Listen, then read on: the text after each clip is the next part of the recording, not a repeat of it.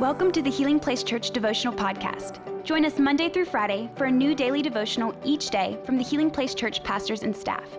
We hope this podcast will help you grow in your faith and will be a blessing and a resource to you as you pursue God daily. Hello, everyone. Welcome to our daily devotional. We've been going through the book of Matthew, looking at momentum moments in the life of Jesus. Today we're in Matthew chapter 20, starting in verse 30. So open your Bibles with me and let's read. Two blind men were sitting beside the road. When they heard that Jesus was coming that way, they began shouting, Lord, Son of David, have mercy on us. Be quiet, the crowd yelled at them. But they only shouted louder, Lord, Son of David, have mercy on us. When Jesus heard them, he stopped and called, What do you want me to do for you? Lord, they said, we want to see. Jesus felt sorry for them and touched their eyes. Instantly, they could see. Then they followed him. Okay, so what do we observe here?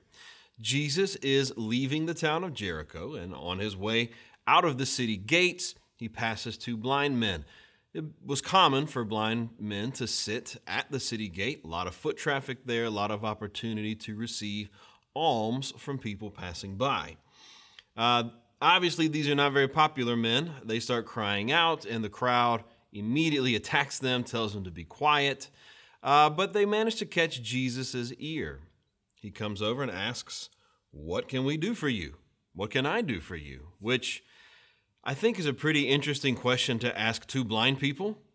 Um, obviously, they want to see, so they make the request, and Jesus heals them.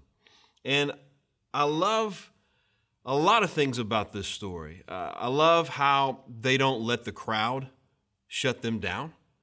Uh, I think a lot of times in our life we get intimidated by people around us and we're not going to pursue God the way we know we should because of what other people are going to think or how uh, it's going to complicate our relationships, maybe. But these guys don't care, they have nothing to lose. They need what Jesus has, so they shout even louder when the crowd starts to push back. And Jesus doesn't respond like the crowd, of course. He responds in compassion and he comes over to them. And I love that we can trust when we cry out, Jesus is going to hear us. Even when everybody around us might not want to hear it, Jesus is listening to our prayers. And I hope that's encouraging for you today that just like these blind guys, they couldn't exactly see what Jesus was doing, but they knew he was there. And as believers, a lot of times we can't always see what Jesus is doing, but we know he's there. We trust by faith that he's close and he's listening. And I think another important thing that we see here, not just Jesus hears their cry, but he comes over, he wants to have a conversation. And I think a lot of times we try to skip over that part in our prayer lives. We're seeking after God because we need something. We're seeking after God because we have this obvious hurt or this obvious lack, and we want God to satisfy that. But Jesus comes over and starts talking. He doesn't just come and do the obvious thing right away. He wants to hear their heart. He wants to hear what's on their mind. He wants it to come out of their own mouths, even though he can see the need. I hope that when we're spending time with the Lord, we're not rushing right past the relationship. I hope we're not rushing straight into God, give me this, God, give me this, God, give me this. I hope we're spending time in allowing God to hear our hearts a little bit, that we would engage with Him relationally. That's what He's after. God can fix it, that's not a problem. God wants us. He wants to know us and he wants to be known by us. So, yeah, maybe what you got going on in your life today is, obvious what your need is. Talk to Jesus about it anyway. Tell him what's on your mind. Tell him what's on your heart, even if you've done it a thousand times. Tell him. Share with the Lord your, your thoughts and your feelings and allow him to do the same with you because that's really what our relationship with him is all about. It's not just you know, put money in the prayer vending machine and get back whatever we want. Jesus wants relationship, he wants intimacy. And of course, these guys get precisely what they're looking for. Jesus touches them, He heals them, everything they've ever wanted. And I love their response. They don't just like high five Jesus and go their own way. No, they follow Him. They become a part of this grand procession heading out of the city. And I hope that's what you and I do as well. We seek after God because we have a deep need and we're pursuing Him and we need Him, how many times do we get the answer? We get uh, the blessing or the healing or the breakthrough or the, the restoration that we've been seeking for. And then all of a sudden, our passion, our time in His presence just kind of falls off. Now, I used to be a high school biology teacher. And uh, let me tell you, exam week, that is like revival season for kids. Everybody's praying, everybody's seeking God. Oh, God, if you just help me on this test, just help me remember what a mitochondria is or whatever else I was teaching them at the time. God, I'll serve you forever. Just get me out of this. But of course, as soon as the test is over and the stress is past and things kind of work out okay, that urgency is gone.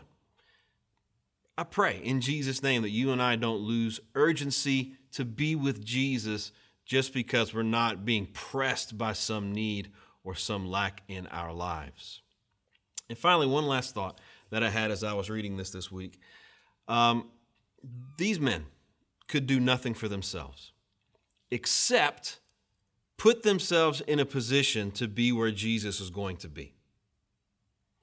I don't know if they did it on purpose, but they managed it somehow.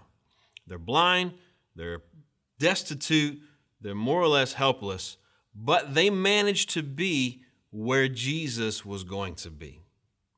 And I want to encourage you today if you're feeling lost or blind or destitute or forgotten about, you don't feel like you can do anything for yourself, I want I have hope for you today that we can put ourselves where we know Jesus is going to be, and when he passes by, he won't forget us.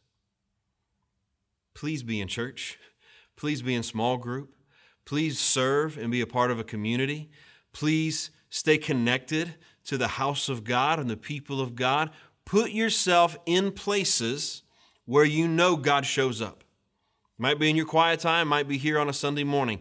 It might be at small group somewhere, but you've got to make sure. If you can't do anything else for yourself, be where Jesus is going to be. When he shows up, he won't forget you. Amen? Let's pray. Father, we love you. Thank you so much that you never pass us by. God, you see our needs and you answer them. Lord, I pray that we be diligent to seek you in crisis or in moments of peace or whenever. God, I pray that we would throw ourselves wholeheartedly into the pursuit of Jesus. God, that we would receive from you what we need and we'd follow you. And God, when we don't know what else to do, I pray that we would find ourselves in places where you're going to be. We love you and we praise you in Jesus' name. Amen. Thank you for listening. Take a moment to subscribe so you don't miss any of the daily devotionals and be sure to share with your friends. For more information about HPC, visit healingplacechurch.org.